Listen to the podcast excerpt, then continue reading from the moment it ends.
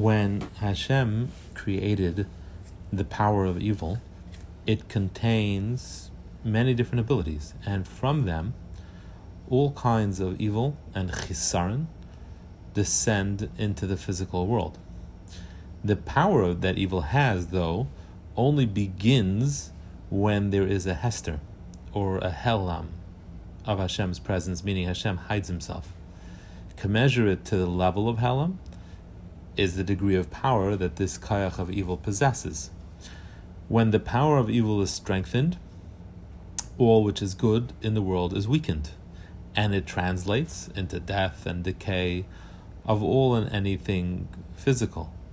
When the power of good is strong, it weakens the power of evil and infuses the physical world with life and growth. This battle is the root of everything we've been discussing until now of the struggle between the intellect and the physical self, of every aspect of perfection versus chesaron, failure in this world. And it all starts from this spiritual struggle between the power of good and the power of evil. There are many levels. There are many levels of of evil and all that is affected by its power there are different ways to refer to these powers. There's tuma, darkness, chayshach, zuhama, chayil, impurity, etc. Likewise, those who are benefiting from the presence and light of Hashem's countenance have different ways to refer to this kedusha, tahara, or light, bracha, blessing, and so on. When we understand the nuances and the intricacies of all these levels, then we can understand how Hashem runs this world.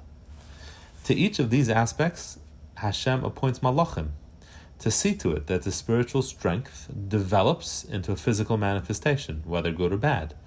And these are the servants of Hashem because this is the way Hashem constructed the world, that His decrees and should be carried out by malachim, depending on what the task that's placed in their hand. This concludes the fifth chapter of Derech Hashem and concludes Chelik Aleph, the first section of the Sefer.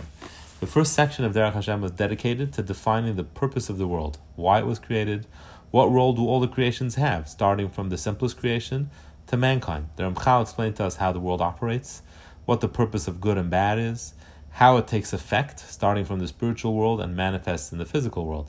He explains how Hashem orchestrated this and makes this happen, and how everything revolves around the level of Ha'aras Panim, how much Hashem reveals himself, how much we benefit from the light of Hashem's countenance, from the Hashras Hashchina, from being in Hashem's presence. And now we'll begin Chelik Beis, the second section, which deals with Hashgachas Hashem, how He relates to us, the effect the constellations have, the relationship Hashem has with Klal Yisrael versus the nations of the world, and all other aspects of Hashgachas Hashem.